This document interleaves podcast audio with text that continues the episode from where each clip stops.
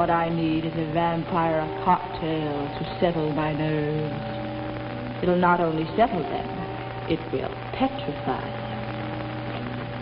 Mm. A vampire cocktail. You like it? It hates you. I've had several letters asking whether olives or cherries should be used in making my cocktail. Well, actually, neither is necessary, since they'd only disintegrate upon being put into the cocktail. However, if you want to use some garnish, you can drop in an eyeball. If you happen to have an extra one around the house.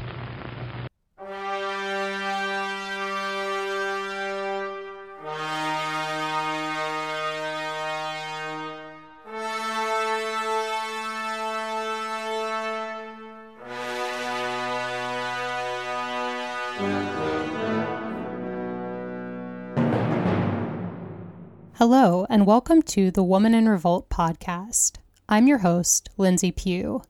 In the episode you're about to hear, Joe and I take a deep dive into Maila Nurmi, better known as Vampira. From 1954 to 1955, she hosted The Vampira Show on KABC TV, a local Los Angeles affiliate of ABC. While the show was short lived, it received international attention and pioneered the concept of themed movie hosts. In other words, it was a big fucking deal. But because it was a live broadcast and none of the episodes were properly archived, it's a bit lost to the annals of film history. Something to note while listening to this episode is that we filmed it more than a year ago. At that time, Joe was going by her first name, which is Anita. So when you hear me referring to Anita, that's Joe. When I turn 60, I'm going to start exclusively going by my middle name, which is Rose, so please start preparing for that now. Anyway, we hope you enjoy the episode, which will take you through Mila Nurmi's life, from her shitty childhood to her death in 2008. We highly recommend checking out the show notes for a full list of sources, along with reading and watching recommendations. Now, please enjoy this episode that I'm about to awkwardly drop you into. Well, anyway, we're here today to talk about Miss Vampira, aka Mila Nurmi, aka what is her real name? It is Mila Elizabeth Surninen, and I'm probably terribly mispronouncing that, and I apologize. Well, it is Finnish, one of those languages that has all kinds of crazy vowels in a row and shit. And like the umlauts, and I have no idea how you say it. So Yes. You took one for the team. I did take one for the team, and I apologize to anyone that is Finnish out there listening to us. Please forgive me. Yeah, we tried our best. We did. So, yeah, we wanted to talk about Vampira because she is kind of just one of those people who first had the type of career where you see so much potential, but it never quite became what it could have if she hadn't run into a shit ton of obstacles. And I think, too, just because she was the type of person that we both really would have loved to have known in real life. And she just is the kind of person who attracted a lot of other interesting people. Like, if you look at her, you can connect her to so many different people in Hollywood who ended up becoming big stars, but were maybe like right on the cusp when she knew them. So she's very interesting for that reason. She is so interesting. I was thinking, what could I equate Maila Nurmi to? And for me, she Uh, it seems like maybe like every 100 years or every 50 years there's one person that comes into the world that's just so unique. There's no one else like them. Prince was one for me. I felt like he was just a being from another planet and after reading what I did about her, watching all the clips I could find, documentaries about her, I, I really have this feel for her too. Like she was just not of this world. She was so special, tragically special, brilliant, wonderful. It just really opened up a new obsession for me. Yeah, and she just seemed like the kind of person who was very deeply sensitive and empathic she seemed to be really good at finding other people who were sort of like that as well and connecting with them deeply. And sometimes I think she might have misjudged people who she thought were kindred spirits, but who actually weren't. and they oftentimes took advantage of her or ended up abandoning her once their own careers took off. So there's a lot of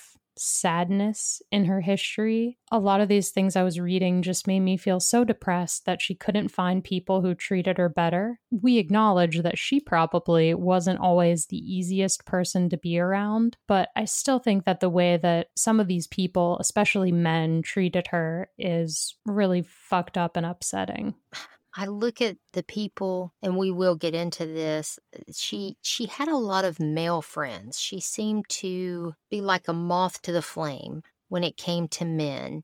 Many of them were not her lovers, but she was obsessed with them. She would lose herself in these relationships, and they knew exactly what they were doing, and they maybe came to her because they sensed that she would give everything to them and listen to them and make them the center of her world. And she did that over and over and over to her detriment. And I think it was many, many years before she finally figured out what she was doing and eventually just lived a life alone, even though I think that she never lost her desire to have a true love in her life. That that's just the take that I I got from everything that I read. Yeah, I agree with that. I think that she was definitely in pursuit of true love and connection and that that took precedent over her career in many different aspects of her life. And I would say too that a lot of again, I don't want to go into psychoanalyzing some person I've never met before,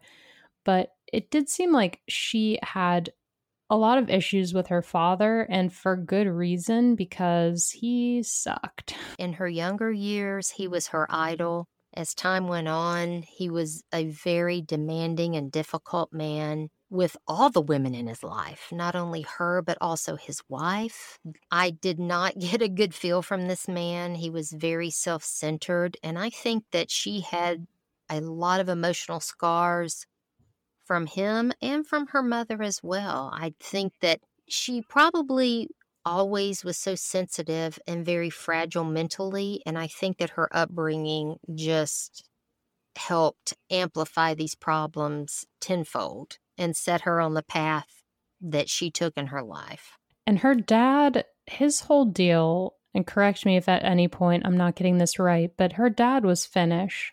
His name was Onni. I don't know if that's how you pronounce it correctly, but O N N I.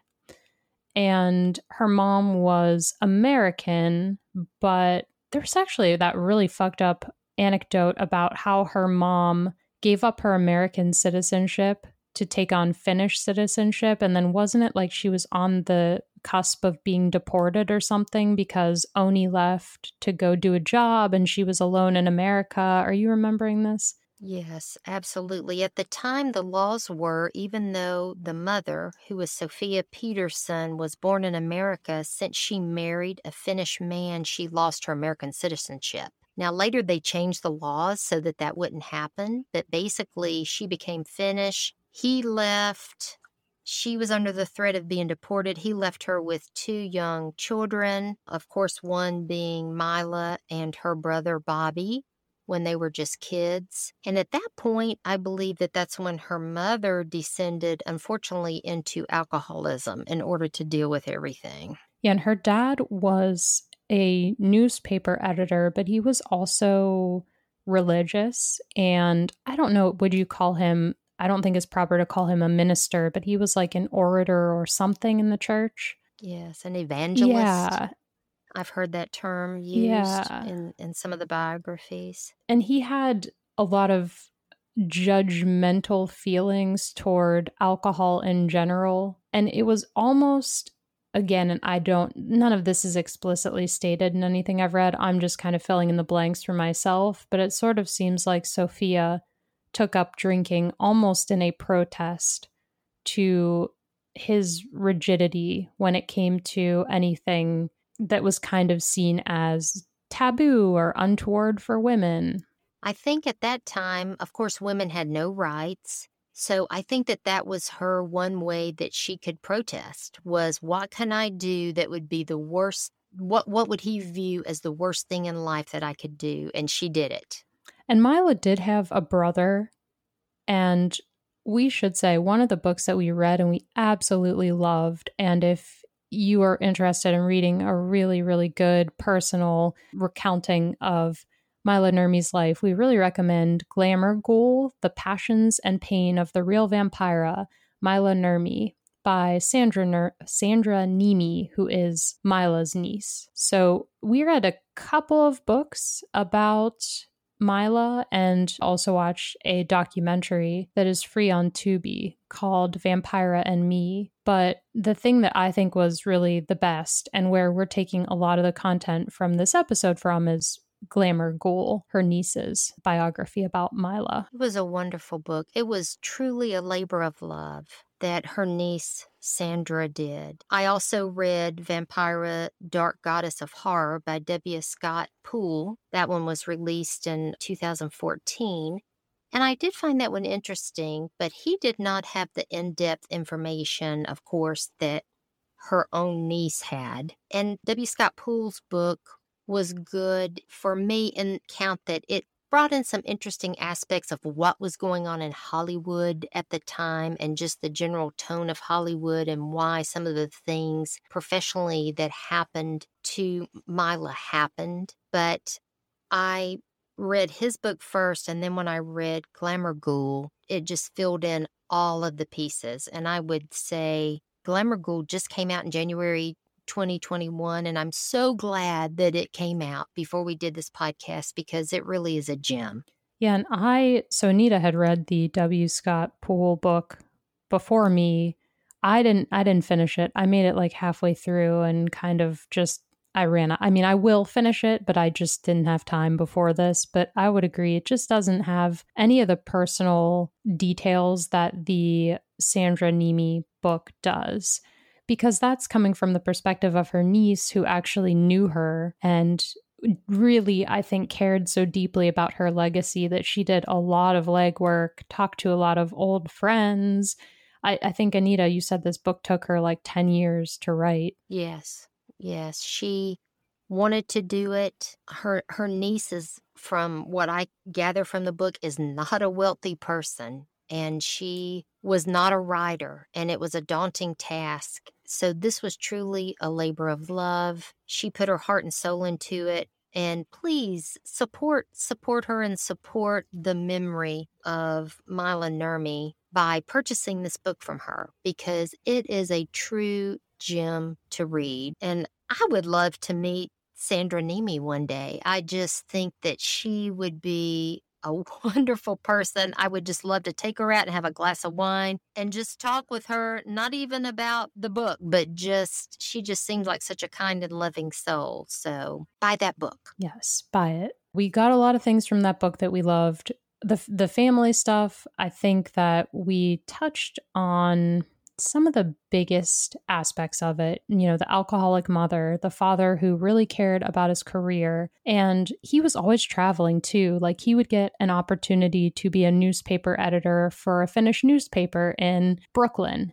And he would just tell his wife, like, okay, well, I'm going to Brooklyn and uh, you can stay here. And um, yeah, I'll see you uh, whenever this job is done. It just seemed like he was always leaving and didn't really give a shit about his family at all. And I have to imagine that that created a lot of unease in Mila and probably also her brother, who like I said, is not really, we don't really know very much about him based on the book. He's not really discussed very much. And I, don't know if, uh, I don't know what their relationship was like, but I do know that it seems like Maila was deeply impacted by all of the chaos in her family. She definitely was. Um, she was born December 11th, 1922. She was born in Massachusetts.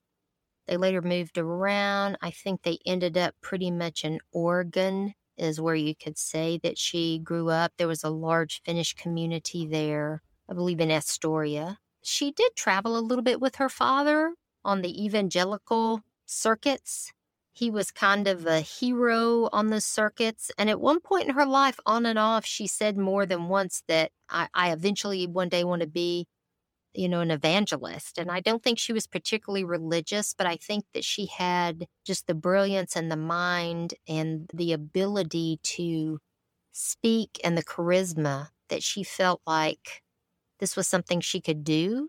maybe also it was a a way of her of trying to get an approval from her father and maybe even her mother that she could never get because they were not the type of people that were going to ever give it to her. I also know with her mom, the relationship was strained, not only because of alcoholism, but because she had mentioned in the documentary that I watched that her mother was always the type person that everything was negative and everything she was always telling Mila what she couldn't do and how dumb she was. And she just better get in line and get get herself married and and live a normal life. And she just mother and daughter could not relate and i also believe that her mom may have been a little physically violent with her at times she talked about one time baking a cake and the ingredients weren't right and the cake was a disaster and her mom just came in the kitchen and slapped her and said you've wasted all these ingredients so there was a lot of trauma going on with her for a long time. And it seemed like she had maybe a bit more respect for her father, even though he was so absentee. Because when she later talks about wanting to become an evangelist, she sort of talks about him as being the intellectual in the relationship and her mom being sort of more the lowbrow figure. Like, I know that her father is the one who chose the name for her, and she's named after a Finnish author. And she seemed to take some pride in that and seemed to have more embarrassment for her mother's instability. You know, even though her father wasn't around, at least he was working as a newspaper editor, whereas her mom, after they got divorced, which happened later when Mila was an adult, it, it seemed like her mom just kind of disintegrated, whereas her dad kind of kept living his own independent life. And it's just a very sad situation and a no win situation. And I guess the point just is that her childhood was unstable and that she had to kind of look for stability wherever she could find it and that she had to kind of rely on herself a lot. Absolutely. One thing that struck me is she said in the documentary, I felt like I was never of this world. Like the world was always a terrifying place to her. She felt like an alien, like she didn't know what she was doing on the earth. She never fit in.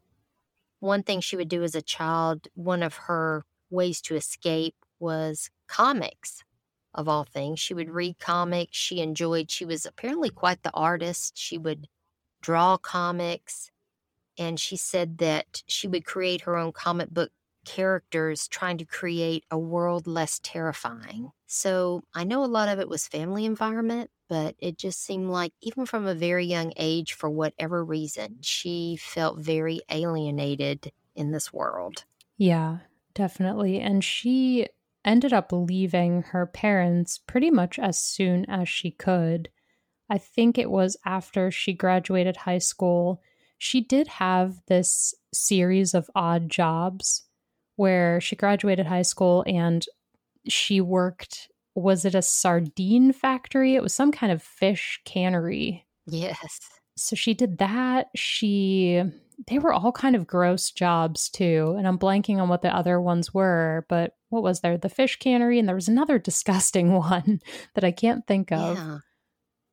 Yeah, I can't think of it right now, but she did. She did a lot of jobs just just because she needed her father's support for things and he pretty much said, "If I'm going to keep supporting you, you have to do this and you have to do that." And and she would jump through the hoops for a while, but I think a 9 to 5 job or conventional life for her at this moment in her life even though she yearned for love, it was not something that she could wrap her mind around. She just couldn't do it. No, absolutely not. And it was all hard work too. It wasn't even just like an easy nine to five job. It would have been like the shittiest nine to five job that you can imagine and getting paid nothing and having no respect. And so I understand why she hated that. But she did eventually save up money. And then her, I think it was her mother, her mother's brother, so her uncle and aunt uh, lived in Los Angeles. And so she ended up, that's how she kind of got out of her family home saved up money, sort of just, I think, told her parents, like, I'm going and doing this. And then they did help set her up with the aunt and uncle. And so then she moved in with them for a bit before she got herself more established in Los Angeles. And then she finally moved out on her own. So she had a lot of guts, like a lot of these women that we talk about, where they just said, Nope, I can't be here anymore. I need to be somewhere else.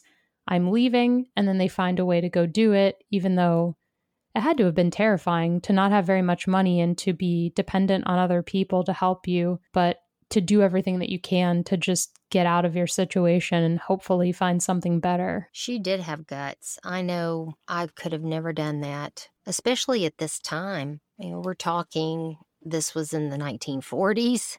Women just didn't do this.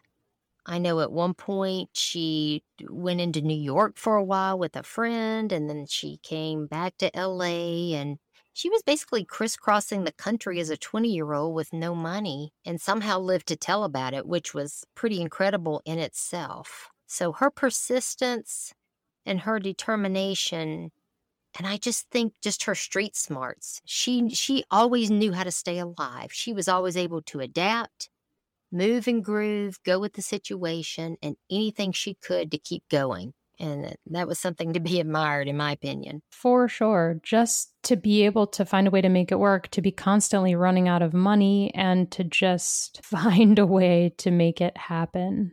Mm-hmm. Now, one thing that I forgot to look up, and now I'm I'm regretting, is do you remember the story she tells about? I think it's after she's already in Los Angeles. She ends up becoming friends with someone when they're working the odd job of selling magazines door to door.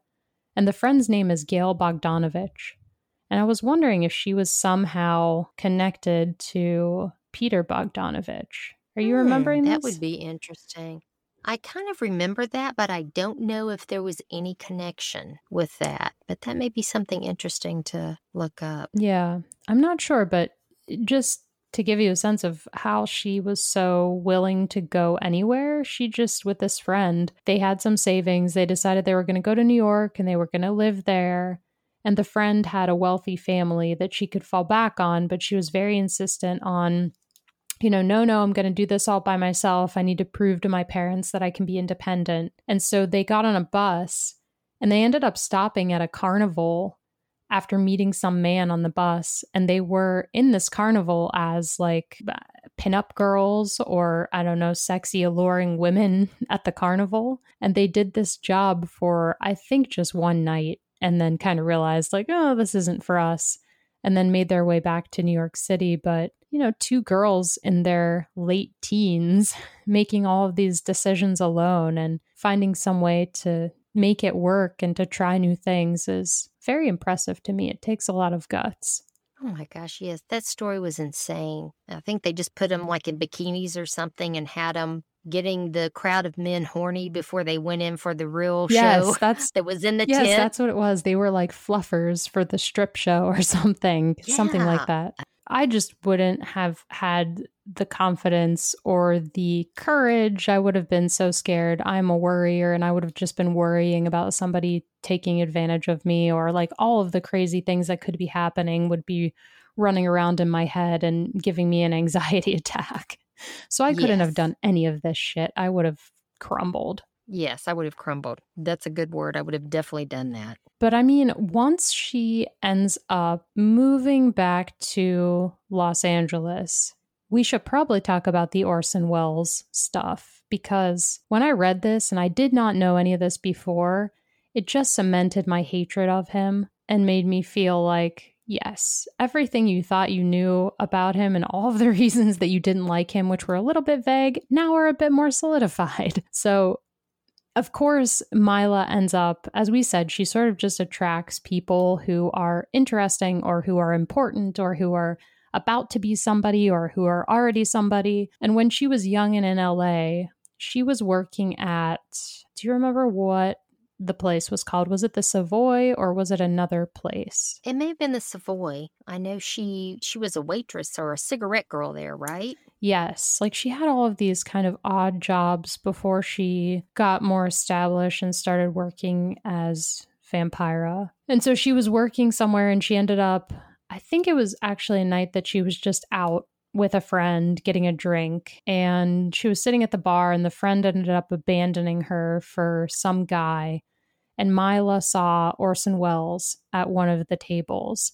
And at this point, she had a lot of aspirations of getting into radio. So Orson Welles was huge to her. She had so much admiration for him. And she ended up going over to his table and I think basically gushing over him. And I think he was nice enough about it, but she kind of felt embarrassed and walked away. And then later, when her friend had left and she was all alone, and Orson's party had left, he came up to her and they started talking. And then I think he arranged for a car to send her home.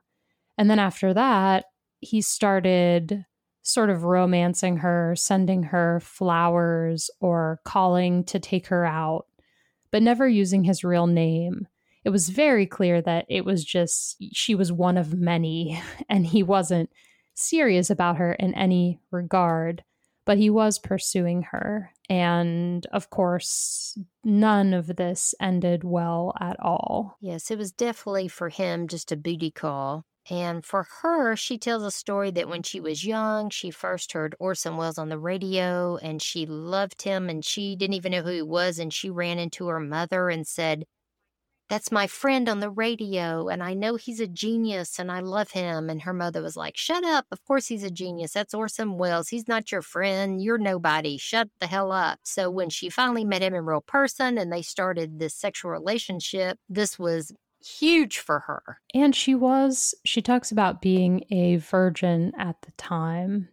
And honestly, I hate the term virgin and I hate society's focus on virginity and all of that bullshit. So don't think for a second that I'm placing any type of uh, judgment or standard onto that term.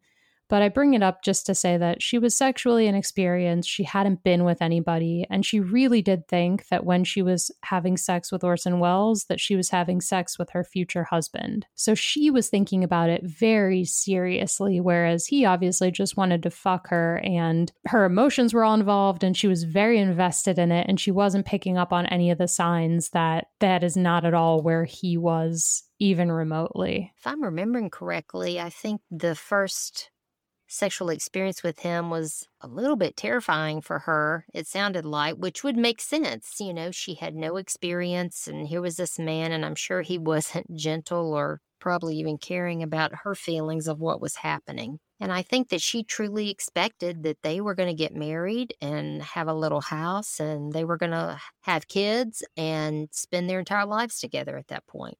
Oh, totally. And he didn't even, when he took her back to what she thought was his house, it ended up not even being his house.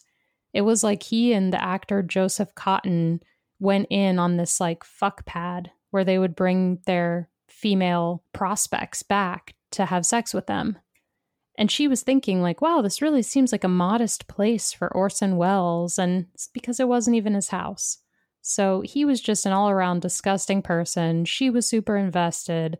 And then, of course, she ended up getting pregnant at age 20. And he, at this point, when she found out, was already done with her. He didn't even want to be bothered. He didn't even want to have sex with her anymore. So she was discarded, pregnant, all alone, obviously didn't have a good job or financial resources or stability. And so in her niece's book, which contains some excerpts from Mila's journals, she wrote something like, At age 20, my life was over. So that's what this did to her. This put her in the shittiest possible position and made her deal with a whole bunch of things that she shouldn't ever have had to deal with, and at least not at that age and not in that way. It was such a sad time. And I think it was a one of the first real lessons of Hollywood. We're going to chew you up and spit you out. We don't care about you.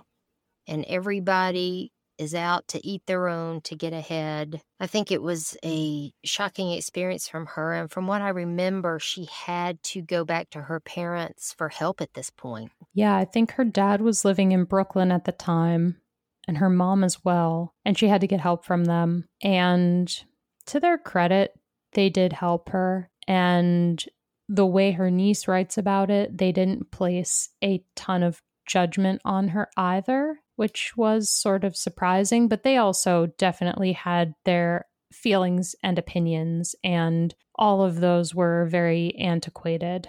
But she did have the support to have the baby and then give it up for adoption. So at least there was that. At least she was not saddled with a child that she wasn't fit to take care of at the time. I just mean financially and emotionally, and with this person who was the father but would clearly never claim the child. So I think that she was able to get out of what could have been a really, really bad thing for her. But I think that we still cannot discount that entire experience and how harrowing it must have been. I remember either reading somewhere or on the documentary reading her description of having having the baby. And in the description she almost talks about it like it's a third person and an it I think she had to completely separate her feelings for the baby. And she talked about how she got to hold the baby for just a few moments before and, and feel that mothering love for just a second until it was snatched out of her hands and taken away. So I feel like there was a part of her because she never was able to locate the child. Of course, now it's so much easier to try to locate someone. And as we go on in this, we'll see why it would have just been impossible for her to ever mount any type of search for her son. She had a son but I do believe that she probably almost had to just like put that whole experience and the memory of that baby in a part of her mind where she could just lock that door and not think about it. That would be my opinion, solely my opinion on that. Like she just had to completely separate herself from that. I think because it was such a horrific experience.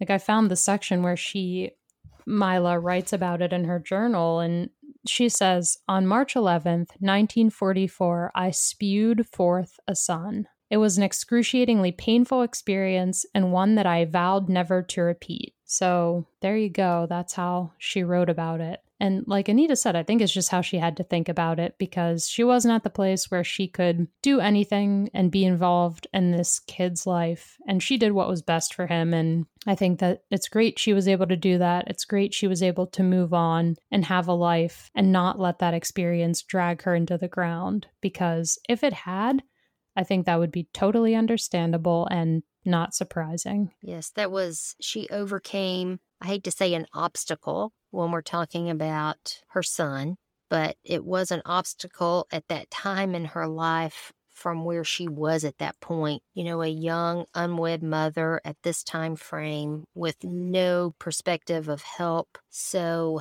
I know she did what she thought was best for herself and for her son, and that was to let someone adopt him that could give him a stable home life, as heartbreaking as it was. And I do have to mention, I I was kind of reminded of Cicely Tyson and her sexual experience that she was totally naive about and that led to the birth of her daughter.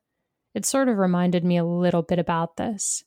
Just because they were both so naive, didn't really have the proper education about sex and how it works and the precautions that you have to take. And their lives both went different directions. You know, Cicely kept her child and Mila gave hers up. But I think it's just yet another example of how different things can work for different people. And there's no right answer or wrong answer. It's just the choice that you make at the time. And we should be respectful of every single one of those, no matter what anyone decides to do it's so easy to pass judgment on someone and you're looking at it's always the woman's problem it seems like in in this time frame. You know the men are gone. Where are they? Who knows? And these young women are left to deal with this situation. Not that it's much better today maybe a little bit better. So never I, I would never pass judgment on anyone. They have to do what's best for them at that time. And after she gave her son up for adoption, as we mentioned, she was in New York at this time. And so she ended up getting into dancing and Broadway and working for a, no- a local newspaper briefly.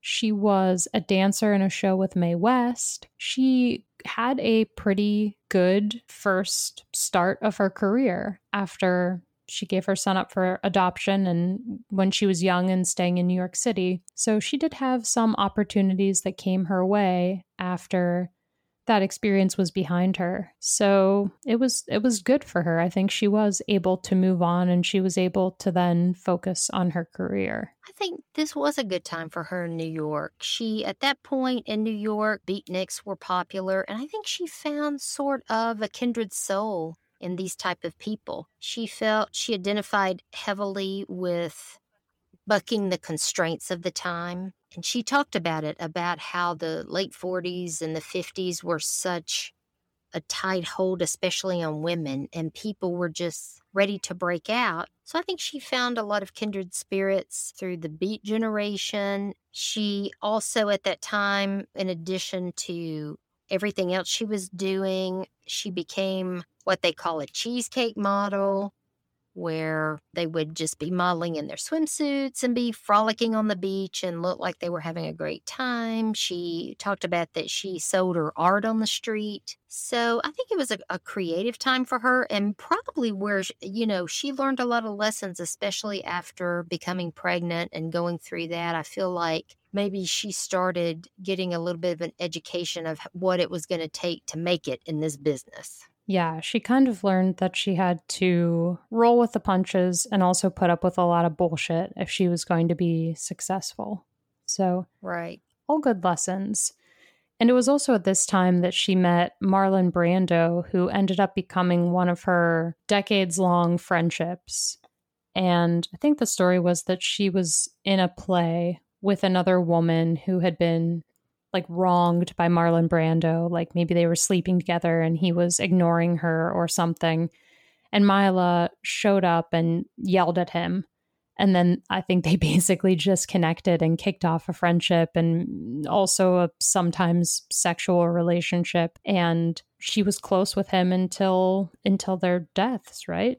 I think they were pretty close, at least until like the 70s or early 80s. I don't know that he was mentioned much after that, but he it could have been something behind the scenes with them. But they did have a friendship. It seemed like it, a lot of it was once again that Mila would he liked to call up and rant and rave about his political mm-hmm. views and what was going on in his life and she talked about sometimes these conversations would be hours with her not saying anything and him just pontificating on and on and on. And once again, she emotionally gave him apparently what he needed that kept him coming back. But in fairness to him, in later years when she did need some support, he seemed to be one of the few people that stepped up and helped her a little bit financially here and there, and maybe genuinely did try to help her at times. Yeah, I mean, my opinion of him is not super favorable. I just imagine him being that guy in a philosophy class, droning on and on about some bullshit that no one cares about. But I think that you're right. He was good to her in times when she really needed it. So I think he did value her friendship and he did care about her as a person. But I think that he just kind of seemed like he was one of those people that's very self involved and has a hard time seeing outside of himself. Exactly. And here she is, what, 20 or 21 years old, and already she's had these deep relationships with Orson Welles and Marlon Brando. So just hang on to your hat because it gets better. yeah. She's she's truly connected to all of the people who were big or about to become big in Hollywood at this time. And I love too the the story about how she met Howard Hawks and how things went downhill there. Because during this time like we said she's in New York. She's acting in some shows. She was in one with Mae West that was not particularly successful because of Mae West I think as it's dictated in this book so she ended up getting another role after that Mae West show that was sort of a little bit of a precursor almost to her role of Vampira. It was a vaudeville act, and she had a small part, and she was a vampire or a dead person. What was her what was her role? A dancing skeleton? I don't know that she was particularly a vampire, but I know that she said she wore a lavender shroud and she had to lay in a coffin in the lobby. So maybe like a zombie-ish type person. mm, it sounded cool, but it didn't actually go anywhere. They only had maybe did they even have one performance? I think it was like one performance. This was not a long-term gig. Yeah, I think it was supposed to be something more long term, but the show got panned. And then she had at the time was it that she, and I again I'm like fuzzy on these details, but I think it was that she got a favorable write up by somebody that she knew in the newspaper business because she had a column in a newspaper for a brief period in New York and so she had some contacts. And so she got a favorable review for the show. And somehow Howard Hawks ended up seeing it or hearing about it, and they wanted to offer her a contract. She was offered a contract, and I think that it was she was supposed to be in a in a film that had a screenplay that was going to be written by William Faulkner, and she relocated to Los Angeles for this, but she ended up tearing up her contract in a fit of anger and just kind of saying like no fuck this. I don't want to do it anymore. And do you remember the details of that meeting with howard hawks? I just remember she comes into his office and rips up her contract. Yes apparently howard hawks i'm sure most people listening to this know him but he was a very powerful person in hollywood at this time. He had basically and i'm doing air quotes discovered lauren bacall so to be approached by Howard Hawks to make a film, this was legit. So this was her big break. She knew this and he brought her back out to LA and she basically they put her up in a hotel and she just sat there for a week and didn't hear anything and didn't know what was going on. This movie that they were trying to make which was about a vampire countess was not coming along well and Mila apparently did not believe she was being treated correctly. And she did the unthinkable where she just went into his office one day. She had her contract in her hand that she had signed with him. And she basically told him off and said she was not being treated. This was all bullcrap. And she just ripped the contract up, threw it on his desk, and said, Go put this in your wastebasket. I'm done. And she walked out. I don't know of many aspiring young women that want to be famous that would have done that. No. And I think, too, what we should note is she had already been sexually assaulted multiple times in different circumstances where she thought a job opportunity was going to crop up, but really it was just somebody who wanted to exploit her and take photos of her topless or fondle her or do something shitty. So I think her guard was up. And also, you know, the Orson Welles situation. So I think that she was just kind of like, I'm not being treated properly. These people are telling me, I think they were telling her she needed to get her teeth fixed and then not giving her any instructions about when it was going to happen. Like it was feeling all vague and she just had it. And maybe she also kind of had her, I'm sure she had her hackles up over Hawks himself and was worried about another encounter where she would be sexually manipulated or assaulted. And so I think that she just had it and could not deal with any more of that nonsense at the time. It was such a production in Hollywood. It was controlled by so many awful old white men who sexually exploited so many women and so many men that came in trying to have a break in Hollywood. But I think when she thought that was going to happen and she refused to let it happen, so many times we see that when she didn't toe the line, they had the power to cancel her, and it, it happened more than once. It, it's a shame. It was just the type of industry at the time, and it still is to an extent where you just have to follow the rules, and the people who don't get blackballed essentially. And that's just how it is. That's it. They can make you disappear. Yep. And I think that she just did not have the type of attitude where she was going to kowtow to these people to get what she wanted.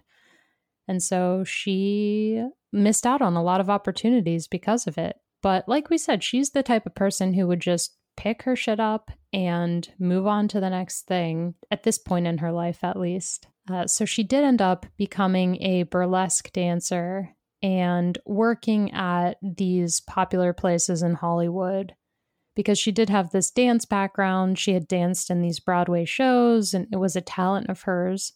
And so it was something that she ended up doing. And she met a guy, his name was Dean Riesner. He ended up becoming a writer and was an aspiring writer at this time that she met him. And she ended up being in essentially a common law marriage with him for like six years. I don't really know how I would categorize their relationship. It seemed like he was interested in her when she was a nobody, but when she started to find some success in her career, he just didn't want to have it anymore. I kind of feel like he wanted to be the star in their relationship and he was threatened by any success that she would have had. I think you pegged that 110%. He was a former child actor. He had become pretty famous as a child working with Charlie Chaplin. You know, and he did find success later but it seemed like he really he had no respect for Mila's talent and for her vision and he certainly did not support her in any of her career endeavors. And like her mother, he was also an alcoholic, right? It seemed like yes. he was always drinking and they would have sort of violent altercations where he would be screaming at her and she would be locked in the bathroom and he just seemed like a mean person who couldn't take anyone else being successful. Just seemed, again, like one of those self centered men who need to be the center of the universe in their relationship. I think that Mila was very desperate to find love at the time and all through her life, as Anita said. And I think that she got herself into these situations where, to an outsider, things clearly would not look right, but she kind of convinced herself that it was all fine or that she could put up with it, even though I feel like she did know deep down this isn't what this is supposed to feel like. It, it, was a continuous search. I think a search for herself professionally, a search for herself on an emotional level. I just feel like she did not have, she wasn't equipped to handle the type of life that she found herself in. I can't imagine a worse environment to be in than Hollywood when you have the the type of person that she was and her trying to exist in that world.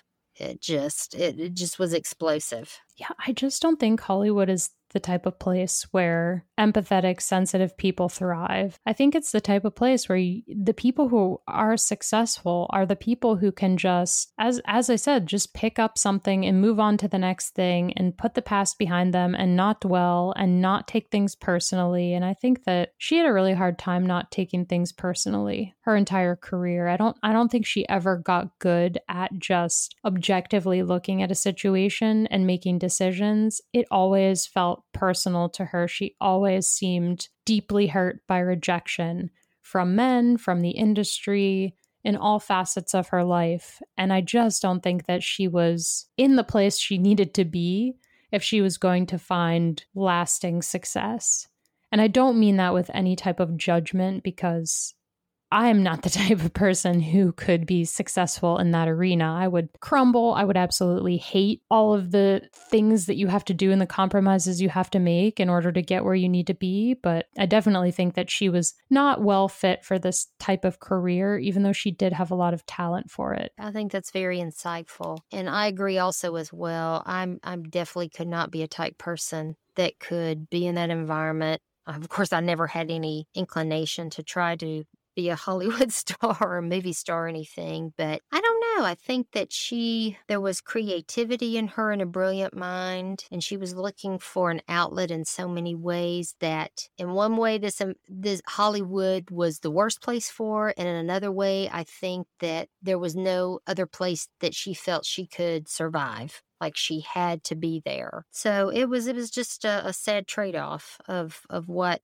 she had to go through. But she did have a flash of success with Vampira. And yeah, we should talk about that because that's the exciting stuff where you actually get to see her really shine and you get to see what she can do. And although it was short lived, it was magical. And I wish I had been alive to see those airings because it's the exact type of thing that I, and I know you, Anita, would have loved. I would have, I would have been up every week at midnight to watch her. She was totally fascinating. And going into this, I knew of the vampire character. I didn't, unfortunately, know all of the history about it. I did not know the woman behind Vampira, but I knew her. I had seen her, snippets of her work from different things. She really created an iconic, I guess, symbol that for me, I believe that it really started, it, it changed a part of America. I, I think it really helped America to view things a little bit differently. And it kind of pushed the envelope of what was being allowed at the time on TV. So I think that she had a big part in just creating a whole new genre that still flourishes today. She she is the mother of any horror host or anything, when you think of anything to do with horror, I, I think of her at this point.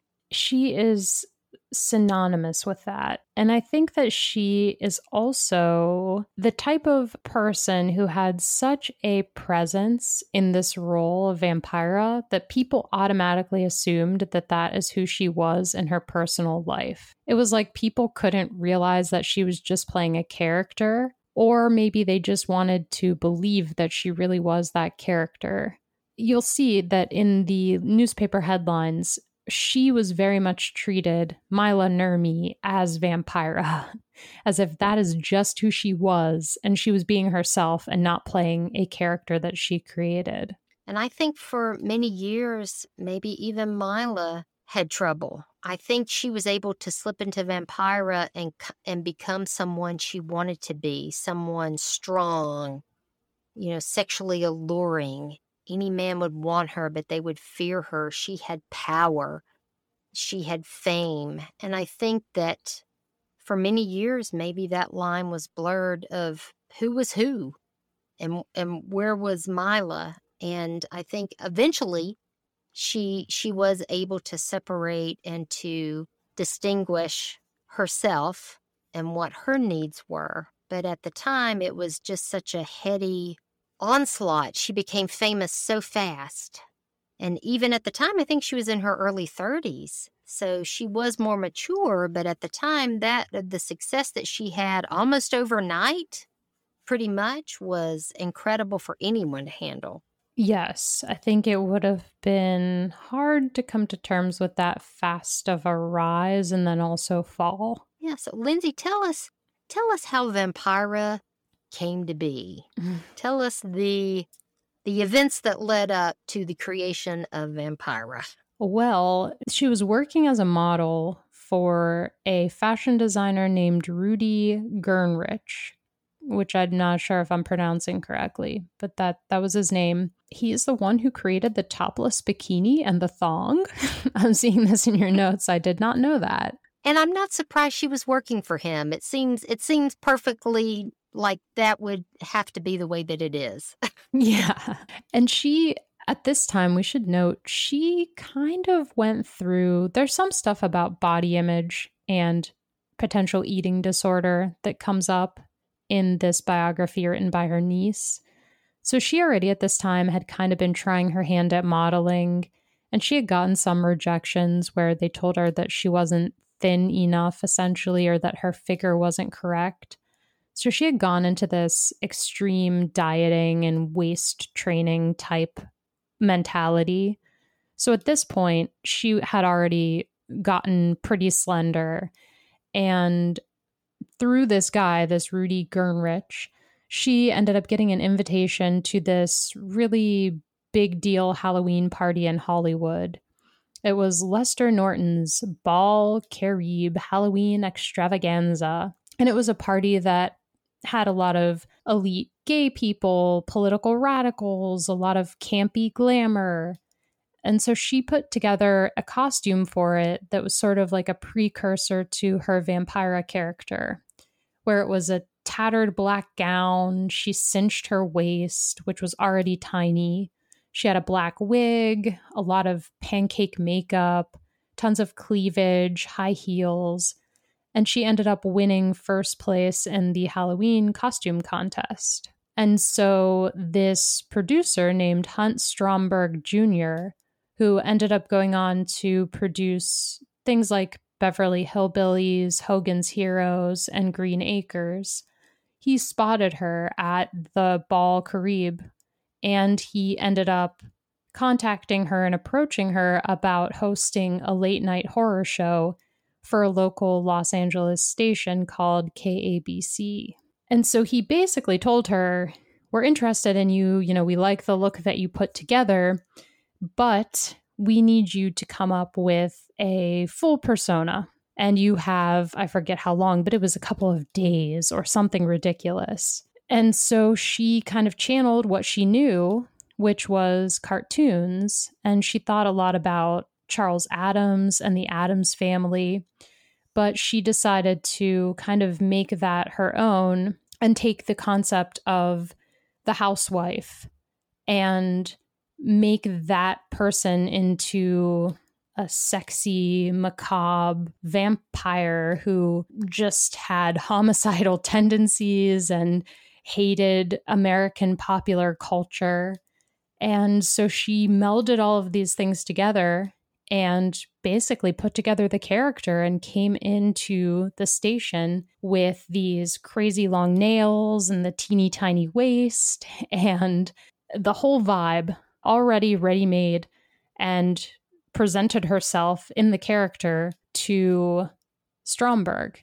And they loved it. And they decided to give her a contract to host this midnight horror movie show so they would have, I don't know how many movies would be on each segment, but there would be a couple of movies, and Vampira would come on in between them and do a little sketch. And they were always like really funny and really creepy and had total commitment to the character of this kind of homicidal, tarantula loving, creepy, deliciously spooky woman deliciously spooky. I love that. That is the perfect explanation for it. She personified sex and horror together so well. I couldn't believe they said that she had a 17 inch waist when she did this. And to me, that's just, that's that's incredibly horrific. She talked about how she, to obtain that, she was already thin as a rail, but she wouldn't eat for two days before filming on Saturdays. She would go to a steam bath that Friday night. Then she invented this cream using papaya powder, and she would put it around her waist and she would wrap it in, in a rubber tube and that's how she slept in it the night before and she said her waist had to get that teeny or she wouldn't fit in her costume. And we're talking about this was not a, a high money production. The movies they showed were pretty horrific. They could only buy the movie for a hundred dollars. So they weren't getting top of the line wonderful movies. They were getting these really for the most part pretty shitty movies. But her character vampira had to have been the main draw for people. I don't I believe that people I think it was just mind-blowing. I don't think people had ever seen anything like this, especially on TV when you think of the censorship, how Leave It to Beaver was popular. Lucille Ball was one of the top shows at the time. And here comes Vampira and she is seductive. She would walk in with an orgasmic scream and just go, Oh, I feel so much better. I mean, she was just like sex on a stick at mm-hmm. a time when no one had seen that. No, not at all. And like she was getting past the censors with a lot of this stuff. Like, there's no way they would have let you show an orgasm on television at the time, but her scream was basically an orgasm. And she had a ton of cleavage. And it's almost like she was using the spookiness to get around the sexiness in some way. And it was just brilliant. It was not a thing that you saw at the time at all. And now, of course, we're more used to sex and horror intermingling and that being almost a part of the genre in many cases. But at the time, it totally wasn't. She basically pioneered that completely. She did. I think I read the first two episodes. She just winged the dialogue before they realized that they were such a hit and actually got writers in there to do some of her dialogue. But I, I have a feeling that she probably improvised a lot of that. On the show, she had a pet spider, Rolo, who would be behind her as she sat on a Victorian couch. What I thought was incredible at the time, she was she said she was making fifty nine dollars and sixty six cents per week for being Vampira, and she said much of that she had to buy her own makeup and add things to her costume on her own. So that's nothing. She said when well, yeah, when it was all said and done, she was probably spending just about as much money as she was making. I will say that she came up with the concept of Vampira. It was totally her. Her husband, Dean, is the one that actually came up with the name. I think that she presented him with two names. Hers was like Enchantra, and his was Vampira, and they decided on Vampira instead. So her her husband did contribute to the name, but I believe that's all he contributed to because he totally resented her success, as you said. And years later, after a divorce, he's like, Yeah, I really messed up. I just threw a million bucks in the toilet by not supporting her and helping her with that character. Yeah. And I found that just so disappointing. Like, if you're in a true partnership with someone, why would you not want them to be successful? Like, what a piece of shit you must be to be so threatened by their success. You should you should want to help them in any way that you can and reap the benefits of that. It's just bizarre to me. It's sad. So, needless to say, she was a huge hit. This was a local LA station. This was like your local broadcasting. You know, when I was a kid, we had local broadcasting and it was so hokey and so ridiculous. But she went international. People learned of her, the craziness that happened, it just hit like a wildfire. All of a sudden, Life magazine wanted to photograph her and, and, and the spread actually came out in June of 1954. That really opened up an international audience for her. And that was very unusual for this being a local TV show. And I loved um, Nurmi said, they said, well, what did everybody think about it? And she said, society was alarmed and delighted. which I thought encompassed it exactly. Yeah, who could want anything else? And she was Emmy nominated for Most Outstanding Female Television Personality of 1954. She did not win, but she did get to go to the Emmys. And the book did not include any photos of that, but I really wanted to see if there were any pictures of her because they said that she was wearing, was it an ice blue gown with hair to match? Yes. Something like that. I just really wanted to see what that looked like. Oh, I would have loved to have seen it. Like she was she was Lady Gaga at that. and she was like the 1955 or 1954 Lady Gaga. Yeah, she she did get to go to the Emmys. I'm so glad. And it's and it's funny to say we'll get into it, but by the time she was going to the Emmys, she was already having trouble on the show. And it was already in its spiral. But I'm so glad that she got to go and and have and just have her night. Just have a night. Like you said, she the show what happened with it is not shocking. It reminds me of every story you hear in the music industry where other people own parts of the rights and it becomes a big struggle over who has intellectual property and it became a situation where the station obviously did not want to give her what she needed in order to be successful. They would nickel and dime her at every turn, like make her pay for all of the extras. And they, I think, owned 49% of the rights to the character of Vampira, and she owned 51%. But the contract she had with them had a bunch of stipulations about what she could and couldn't do, how long she had to be loyal to them, how long she had to give up Vampira after her contract was dissolved. So there were a lot of different things that prevented her from branching out and having other opportunities at the time. Even though she owned the majority rights to the character, they still had a lot of hold over her, and she didn't really have that much room to advocate for herself to get herself into a better financial or career position. Yeah, she started out definitely at a disadvantage. I'm actually shocked that they somehow didn't wrangle the rights for mm-hmm. Vampira from her, but she was tenacious. She was able to stop them at least from doing that. And I think that contributed a lot to the demise of the show was basically they couldn't own it. They couldn't take it, run with it. They had to deal with her. And I think that it was part of, well, that's fine. You won't let us have our way. We're just going to shut you down. That was part of it. But I wanted to mention before we talk about how Vampira ended was that she met a very interesting man during her Vampira heyday. Some of you may have heard of this gentleman. His name was James Dean. And apparently, he came, she saw him at a party, and he looked rumpled. He was in a rumpled up suit, and he looked like he was having the worst time in the world. And she was just drawn to him. And the next day, there was a restaurant. Was it called Googly's? Was that the name of it? Googies. Yeah. Sorry.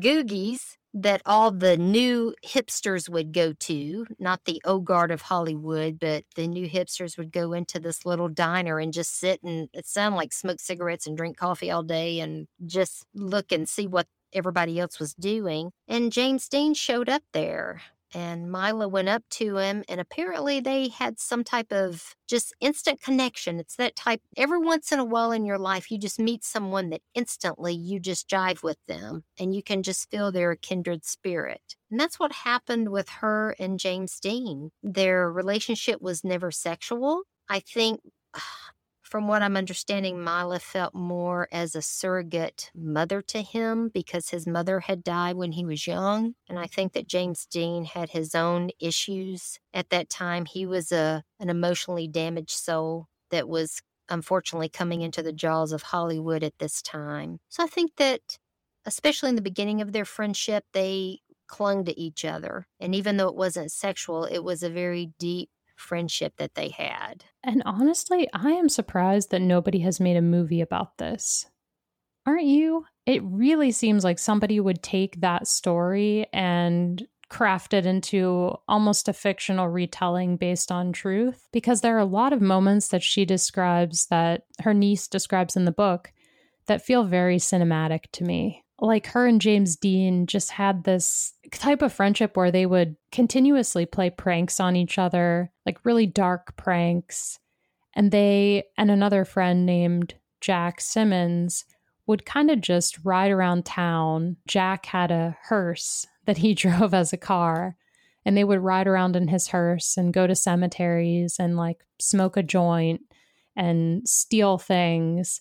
And they just seemed to be the type of really kind of cool outsiders who had you know some touches of mental illness and depression and but that all kind of found each other and found this little makeshift family. I think that's a good point. I would love for a talented team of women a woman writer a woman director to contact sandra Niemi as fast as you can and talk with her because I think just a movie about this time period, maybe a movie that would briefly show the way that Mila created Vam, Vampira, but to and, and James Dean got to Hollywood, but to have this movie really focus on them coming together and just that couple of months before he became famous, because at this time he was not famous, he was still trying to break in. He was still treated like trash in Hollywood. And at that point, Mila was actually the more famous one. She was the one that people were pushing him aside and wanting her autograph. And she was the flavor of the moment, the girl of the moment, as she said. I think that that would be a beautiful movie that could be made about that time. Look at that. We just gave you a free idea. If you're listening to this, you want to make this movie, yes. make the movie. You should. I wish it existed. I do too. I do too. But as as time would have it, James Dean did become very, very famous. And as he became famous and more in demand, their friendship waned. I don't believe from from the book that we read from her niece, he did not totally cut her out of his life things did change between them. There was still a connection with them. And she still had contact with him right up until his untimely death. But I do believe that that was a hurt for her, that they seemed to to grow apart as he became more famous. I do believe that that hurt her. But for the rest of her life, in any interviews I saw with her, I think that she always said that he was the only person that she finally felt she had made a connection with. It would be like being on the planet Mars with all the Martians, and then another Earthling showed up. And um, I mean, you're like, oh my God, where have you been? I think that that was her connection with James Dean. She felt like she had finally found a true kindred spirit in someone. And I, I feel like even after his death, that she always felt that connection with him. And I do hope that if there is any type of energy or life or whatever you want to call it after death, I do hope that theirs was reunited. And I feel like if if there's anything good in this world, it was. And anyone who is listening to the new season of You Must Remember This will be not surprised to find that Hedda Hopper ends up coming up in this book and that she is sort of, I don't want to say responsible, but she is the one who kind of conveys some information that I think drives a little bit of a wedge between Mila and James Dean. And do you remember this? It just totally broke my heart the comment that James was was quoted as having said in her column. Yes, I do remember that. Hedda Hopper, I am listening to the new series of You Must Remember This. I'm totally enthralled with it. It's so good. But yes, I'm not surprised. And I do believe that she, in her column, took his words out of context, even though they were a little harsh, because later in Hedda's autobiography, she kind of backtracked, and what he said was a little less harsh, but it was still kind of harsh. Paraphrasing it from what I remember of the comment, it was like she asked him, you know, are you still with the lady that plays vampire or whatever? And he was like, oh, you know, I just wanted to see if she really believed that all the horror stuff she spouts and there wasn't really much to her and she didn't really know a lot and I wouldn't be seen with her. It was something to that effect from what I remember. Yeah, what he's quoted as saying in her column is I don't date witches, and I dig cartoons even less. Vampira was merely a subject about which I wanted to learn, and after engaging the girl in conversation, I found out that she knew absolutely nothing and is only obsessed with her Vampira makeup, mm. which just knowing everything we do about their friendship is a slap in the yeah. fucking face. Yeah, that, that that's heartbreaking because they did share a lot together. And trust me, Mila Nurmi was a lot more than her her costume and her makeup. I think that what makes me really sad is that I could totally see a young James Dean being persuaded into saying shitty things by some publicist who's telling him, "Oh, James, you can't be seen with that Mila Nurmi Vampira character because she's too sexualized or too evil or too whatever for your image and you have to distance yourself. So we need you to say XYZ to keep your contract. Like, I just think that people are so frequently manipulated because they had to fit a very narrow image that publicists could make palatable to large swaths of people who are seeing movies. And that people got manipulated or persuaded into saying things that they didn't necessarily believe in. And I'm not saying that that absolves James Dean from having said a shitty thing, but I do think that there are so many different levers at play manipulating you and pulling you in certain directions in order for you to have success in Hollywood that I understand how something like that would have happened, even if he felt bad about it later or didn't necessarily believe it. Yeah, we have to think where James Dean came from. At this time, he was in his, what, early 20s? He grew up on a pig farm in Indiana. So this was a young man and and I know he had been through some emotional trauma. So like you said, not to excuse his behavior, maybe more to explain.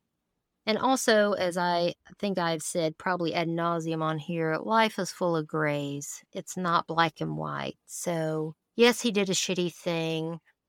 It appears that him and Mila were able to discuss it later. He just put it off as, oh, Hedda Hopper writes anything, don't pay any attention to it, whatever, whatever. But it's still a blow. Words can really just pierce your heart. And I'm sure that that pierced Mila's when she read that. Yeah, I know I personally would not be able to forgive someone for something like that. I would I would have cut him out and said fuck you yeah. forever. But that's just me. And me. so why don't you talk a little bit about the end of the vampire show because it's so depressing oh. that I don't know if I can do it. yeah, I know. God damn it. I'm just so upset about it. But yes, so the Vampire show was actually doing very well, but some things were going on in the background that were not great. The main thing I feel like was Hunt Stromberg Jr., the one that originally found her, and another one of the owners of KABC, who was Selig Seligman. They basically wanted to own Vampira, and we talked about this briefly earlier that Nurmi would not give in to them. So that was a big contention point with them also in the age of what I would say is the latest flavor of the moment cancel culture. There was a lot of religious nuts at the time that did a writing campaign to the station to get her canceled. They felt like she was corrupting the youth. And even though I believe that they were a small minority of people that wanted her canceled, when you her probably her main audience was like teenagers or young men and they're not going to galvanize a writing campaign to keep her so what you had was a targeted assassination of writing in so the minority of people knew how to focus in knew how to be vindictive. And so they started getting all these letters. So it made them think, like, oh my gosh, everybody out here hates her, which was absolutely, I believe, not the case whatsoever. And I believe one of the final nails in the coffin, pun intended, was that she became what we would say divorced from her common law husband, Dean Riesner. at this time it just it had fallen apart they could not do it and that announcement came out so that combined with everything else they just basically came to her and they officially canceled the Vampira show on April the 16th, 1955. And Nurmi did not take it well. That she pretty much spiraled. She, the way that I would put it, is lost her shit. She ended up having some type of episode where she cut all her hair off. She was like bald. Her mother at this time came to live with her to try to help her to try to kind of ease her back and this was a pattern that happened a lot in her life is she would kind of have a little bit of success in something she would fall apart and her mom would swoop in to help her but I don't know how much help it was. And at this point, the bad thing was that per her contract, she could not perform the vampiric character for six months. So she couldn't even go out and capitalize on what she owned you know, she could have still been making appearances and maybe started trying to book some of her own stuff, but for six months, she just had to sit. And in six months, you can be forgotten pretty fast in the entertainment world. So that was another bad thing that she had to deal with. Yeah, it's depressing to me that she could have such a fan base from a local TV broadcast to international fame to six months later and everyone forgets you and they're on to the next thing. It just kind of makes you realize that any type of ego you have about this type of visibility or success is unfounded because you will be forgotten so quickly. you think that things are so monumental and important, and then in the snap of a finger, you are just dust in the wind and nobody can even recall what it is that you did. It's sad because it doesn't work that way with people who make mistakes. Quite the opposite. But I think that it really crushed her because she knew all of this. I think that she had been in the industry long enough at this point that she saw the writing on the wall and she knew how hard it was going to be for her to come back after a six month break and reprise that role. So I understand why she had a depressive episode over this because she she had to have known that it was going to be the end of Vampira as yes. it once yes, was. as we know it. What is truly amazing to me is even while all of this was going on, some other very significant events happened to her and honestly they were not very good. One of them was around this time she met another young upcoming actor who had not yet made it famous, but later would become very famous, Anthony Perkins. And she became, I guess, kind of lovers with him, maybe. I don't know how much that was projected. So Anthony Perkins kind of came into her life at this point. He was in no way famous, but he was on the cusp of it, just like James Dean was at the time. Also, another huge event that impacted her life forever was that James Dean died. He died in September of 1955, a few months after her show was canceled, which sent her spiraling. So she decided to get a fresh start. She ended up moving to New York. While she was there, she had not been there that long, and she was in some lady's apartment, and there was a knock at the door some man who was asking about the lady that used to live there said, you know, she here and no, she's not here. He forced his way in and basically terrorized her in a situation for two hours where he beat her, threatened to rape her, choked her. They ended up tumbling down steps together. She fell down the steps numerous times trying to get away from him she would talk with him, plead with him, get him calm, and then it would all start all over again. It was just a terrific hostage type situation. She finally got away. All she had on was her pants. She was topless. She ran in the streets. People wouldn't even help her. Finally, she got some help. He was arrested. But how do you think the press covered it? It was Vampira that got hurt. And there was a tragic photo of her that just broke my heart where she was at the police station. And uh, I don't think she was at the police station. I think maybe she was talking to reporters. I'm not sure. But they were like, show us your bruises. And she was showing off her bruises like in a cheesecake model pose. And I just have to think that at that point, she was just out of her mind with what had happened to her. Taking any type of photo while somebody's going through a traumatic situation is just beyond unforgivable and tacky and horrible and exploitative. And who knows what was happening in her head at the time. She had just suffered something terrible on top of all of the other things that had happened to her recently. You know, James Dean's death, the cancellation of her show. She was going through it. So it's shitty that anyone would have tried to capitalize on it. Yes. And she just had to revert into this persona of oh yes here's my bruises you know when when no one was really taking it seriously that she was almost brutally murdered. Well, this kind of put the kibosh on New, on New York. She instantly moved back to LA, where despite all of the horrible, shitty things that had happened there, she probably felt safer there, which is sad in itself. And she was still at this point, her relationship with Anthony Perkins had kind of come to the point where his star was rising. Hers, of course, we know was falling. And he would only call her when he needed to vent, when he needed someone to listen to his troubles. And he just treated her shitty. And he would only go to a party if nothing else better came open. But if he got a better invitation, he would just call up, you know, at the last minute and cancel with her. And she just took it. She kind of turned everything and kind of fixated on him at this point. But just when you think she's down, time went on. And surprisingly, things started to kind of turn around for her in 1956. Things kind of started opening back up for her again. Some things that happened was she was offered a Las Vegas show with Liberace. She got the gig when Bela Lugosi, who had been a friend of hers and kind of a mentor, and she had done some local comedy television shows as Vampira with him during the time, he became too ill to work, and the Liberace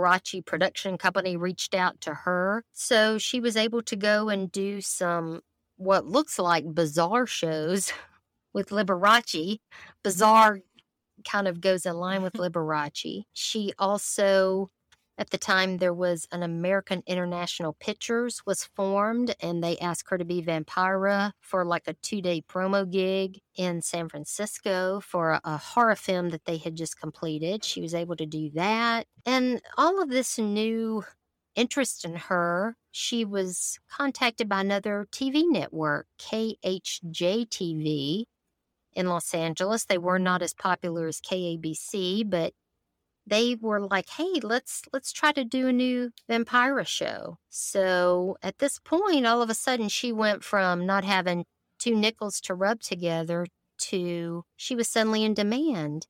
And it came at a really good time because when she didn't have two nickels to rub together, she had been approached by a man who said, Hey, do you want to make a movie will give you $200 to perform in this movie that I'm working on with none other than Ed Wood. At the time, they were going to call it Grave Robbers from Outer Space, but it was later renamed as Plan 9 from Outer Space. And at the time, Ed Wood did not have a good reputation in Hollywood. He was basically a joke. And Nurmi knew, hey, if I do anything with him, any any chance I have of resurrecting Vampira or even having a career will be just no way. It'll kill me.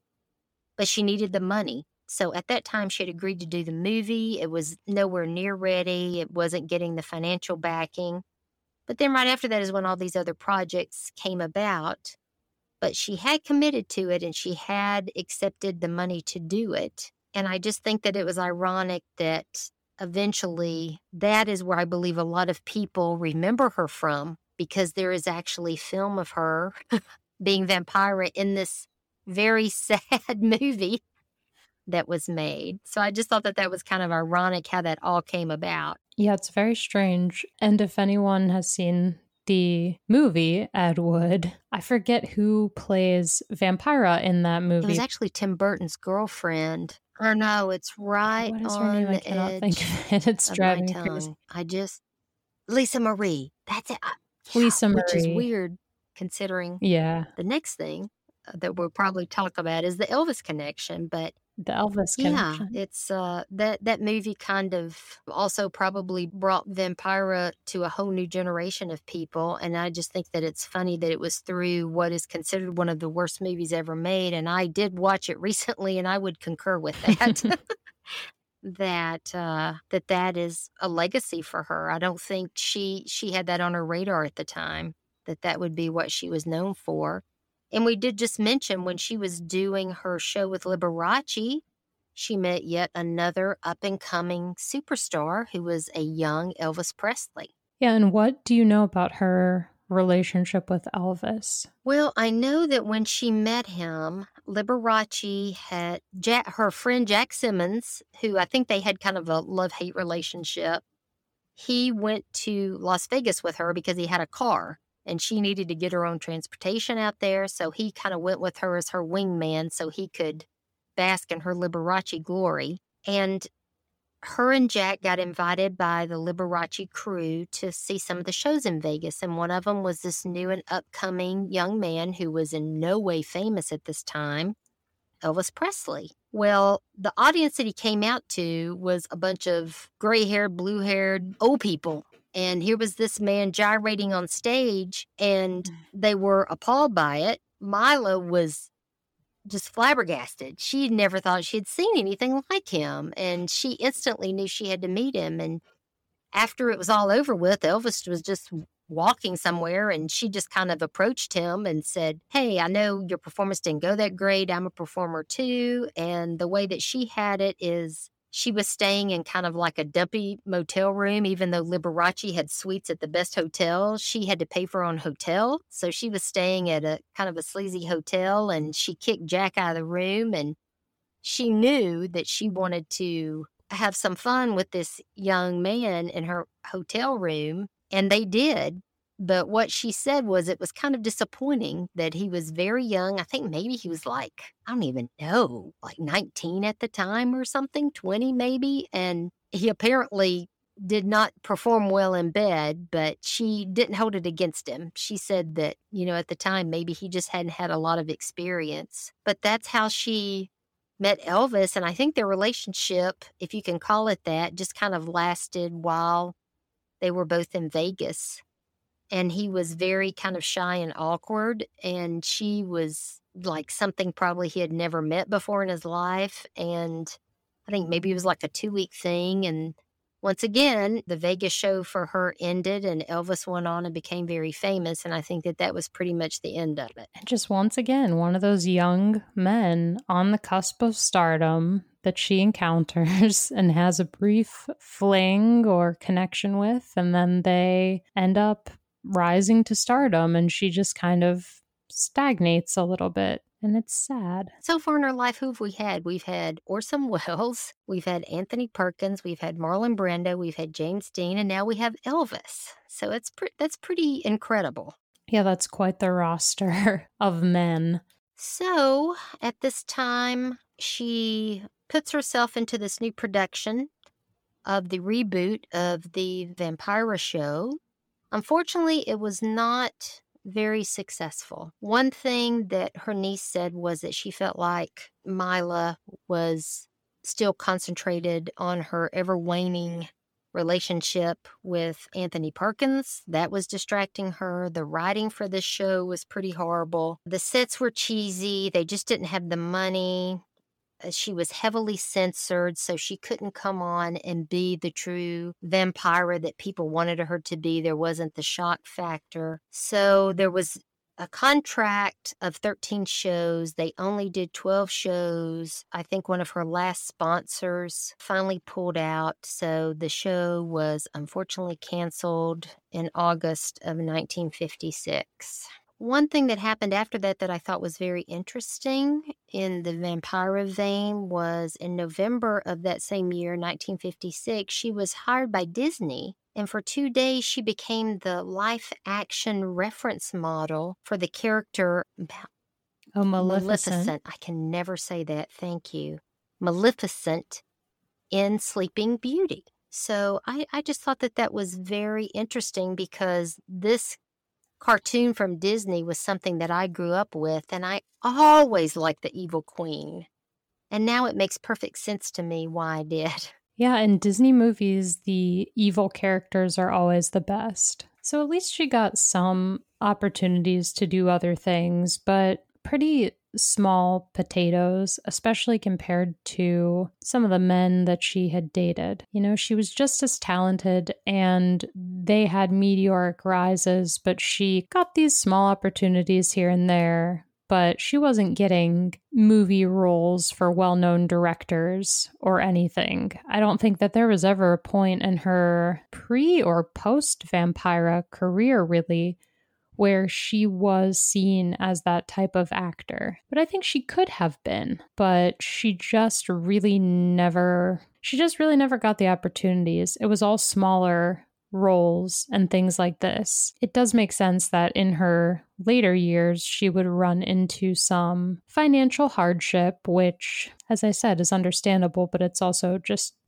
pretty depressing considering she pioneered this character of Vampira and that she really is the one who started this trend of having horror hosts. And I know in 1958, Universal Studios released a package of 52 horror movies to television networks. And so much like with the Vampira show, a bunch of local stations ended up realizing that this was a great opportunity.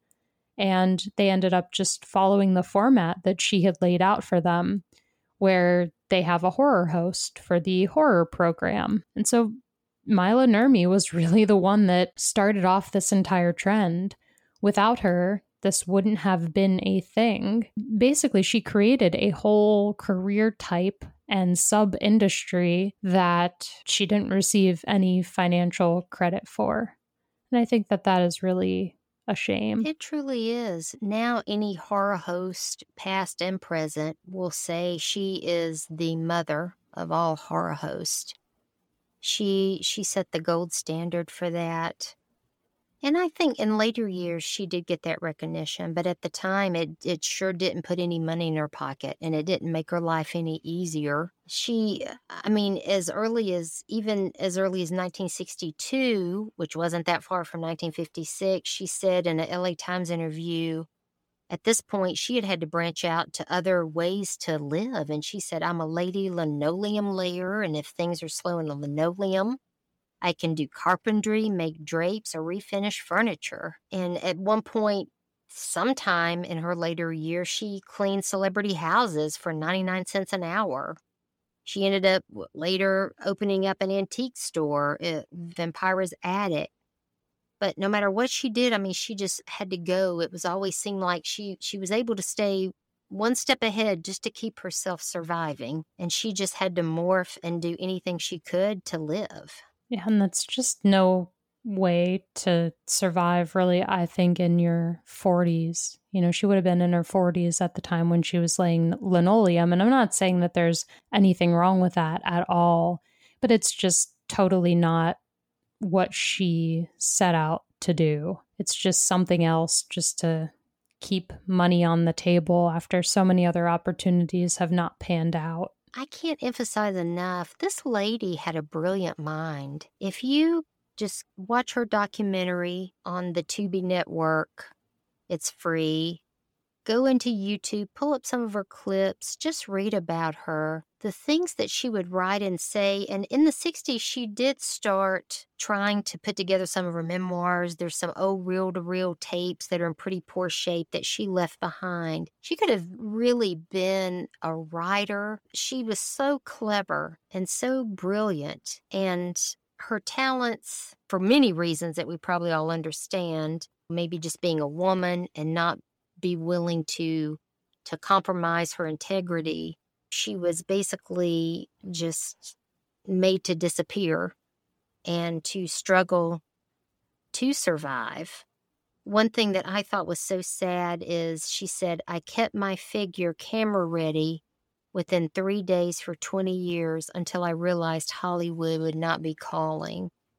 And then she said she realized even if I had kept my figure, this time she was going into her 40s, she said it would have, in her words, been ridiculous for a woman of her age to have a figure like that. And I just felt like that that was such a sad statement that there was a part of her that would have come back if anyone had just reached out, but it did not happen. Yeah, as we all know, Hollywood is not the type of industry to reach out to somebody who had their star fall. It's just that happens to you and then you're forgotten and you're swept aside. And that was it. You had your chance and you didn't make it pan out. And so now we don't care about you. And life went on for her. I mean, she did from time to time, it seemed like people would gravitate towards her even when she went into reclusion. Reclusion became just a way of life for her. She loved animals. She rescued animals. Animals really became the saving grace for her. They became, she always had animals as her constant companions.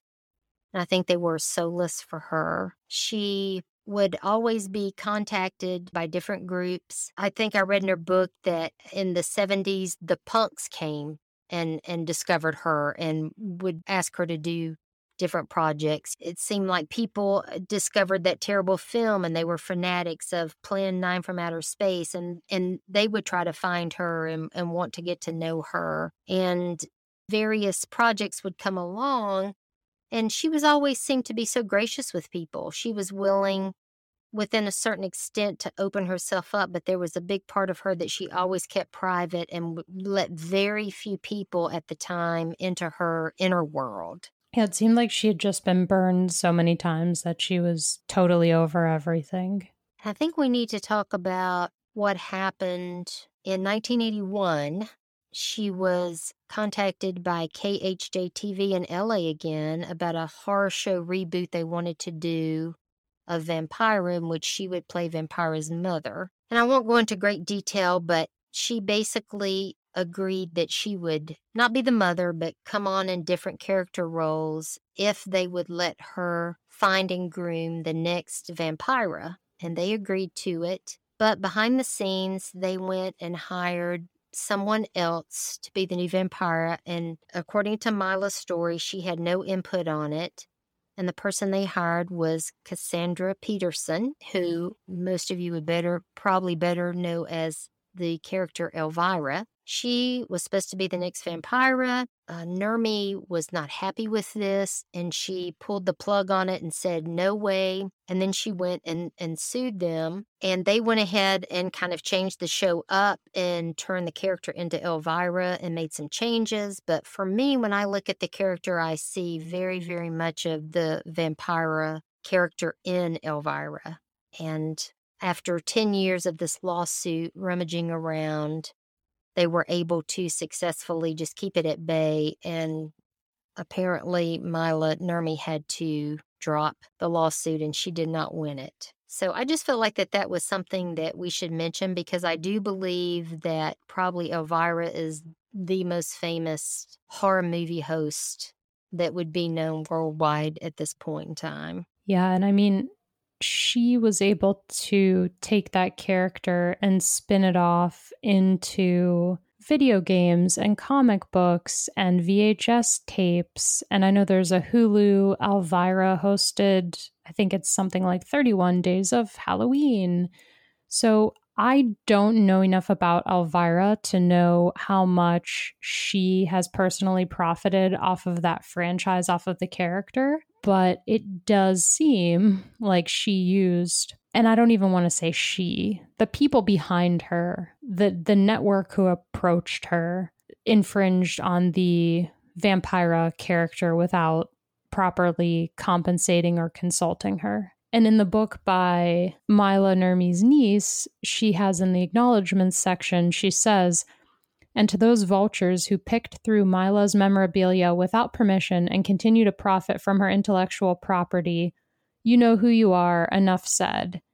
And I think that part of that, at least a small part of that, must apply a little bit to Elvira, because I do think that she took a lot of liberties with the creation of Vampira by Mila Nurmi and used it for her own character without giving proper credit. And it's always upsetting when that happens. Absolutely. And I think most people don't know about that. I certainly did not know about this until I got more into researching Nurmi's life. And one thing that struck me that Nurmi had said was so many times the inventor of something never makes any money off the invention. And that's what happened to her. She never got to, she said, I invented it, but I never got to cash into the bank. But the people that took it from me, that boy, they could cash it in. So I think that she she unfortunately saw that and had to accept it because she just did not have the financial means to pursue everyone that was stealing and robbing from her.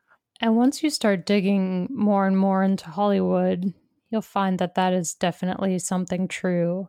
That just because you have a great idea or you're a brilliant mind or you're able to do really creative things, that does not mean that you will be successful.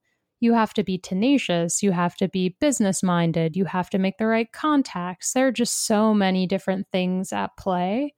And so it doesn't surprise me that oftentimes the people who are actually the ones who use their own brain juice to think of the thing that becomes popular don't end up capitalizing off of it. I think it's a lot of times because people that have that capacity that creativity and that brilliance don't have the other side of the the business side and the contacts and the schmoozing and all of the other stuff that it takes.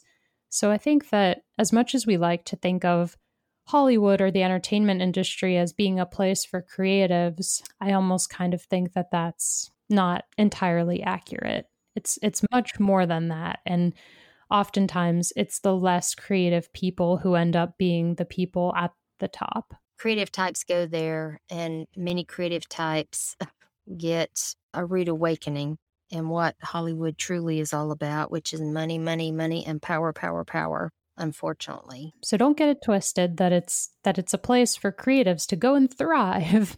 It's a place for creatives to go and get chewed up and spit out and maybe a small percentage of them find some success. The one thing that I would like to say, not to end this on a on a downer note, but she did have good years in her later years. There were good times. She was able to forge some lasting friendships in her later years, people that truly cared about her and that she would let in a little bit closer to her. One of these was her niece. Her niece was able to find her, reconnect with her, have a nice long visit with her. Even though after the visit they didn't really stay in close contact with each other, I think that there was a connection there that really brought a lot of happiness to her niece and thankfully got us the wonderful book that she wrote as well. She, I think, was able to live in peace. She uh, just basically ended up in a very small apartment in LA in her little neighborhood where she stayed. She was able to get her groceries. She was able to sell some paintings once again. And she was always able to make enough of a living. And I think she had some friends that would help pay her rent. And she ended up having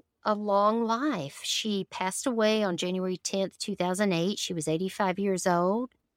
And when they found her, she was sitting in a, a plastic chair that she had in her in her home with her feet propped up on a table. And it looked like that she had passed away peacefully. And she was buried at the Hollywood Forever Cemetery. And that was a place where she had been years earlier. And she had told someone she wanted to be buried there and she even knew the spot where she wanted to be buried and where her her tombstone is today is the spot that she wanted. So i was happy for that in a weird way that she was able to be interred there where she wanted to be.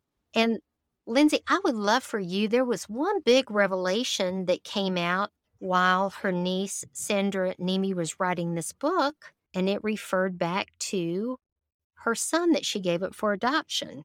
Yeah, so I forget forget how exactly she ended up finding him. It was ancestry.com. Mm. Oh, yes, that's right. So they ended up finding the son of Orson Welles and Mila Nurmi. His name is David Putter, and he lives in Vermont. He had worked for a long time as a lawyer.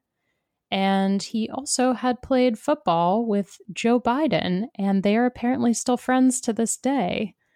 And there's a really cute segment on him, I think from it must be his local news station, where you can see him talking about finding out that Vampira was his mother. And I think it's just very cool that they were able to find him and that he had a good life for all intents and purposes. And he was successful and he seems happy. He has a, a really long term partner and they live together. And it just seems like everything sort of worked out as well as it could have for him. And now he has this wild story to tell about how Vampira and Orson Welles were his parents.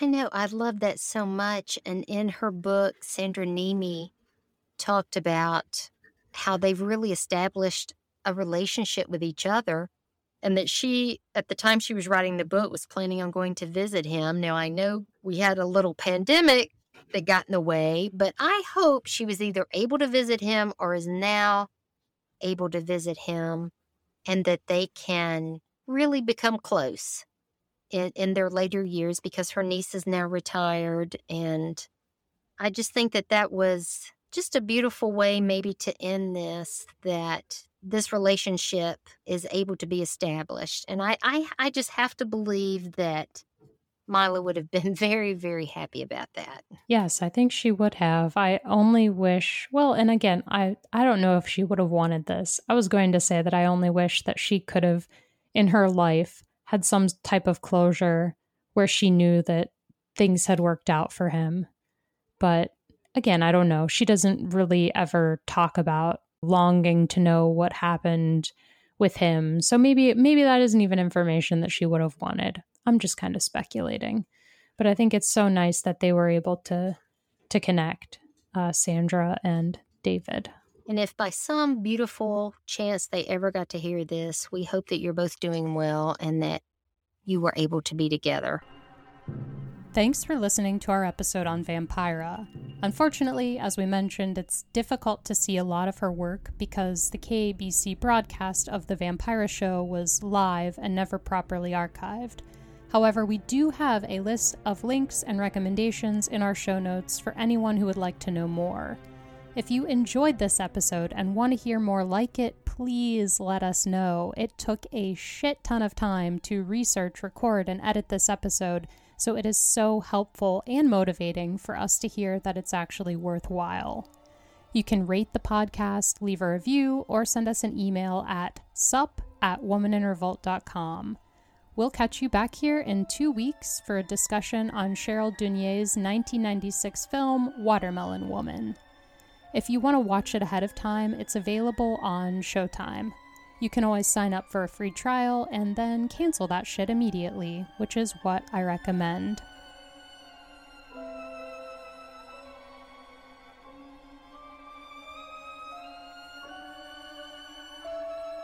You know, I've often been asked why I don't light my attic with electricity.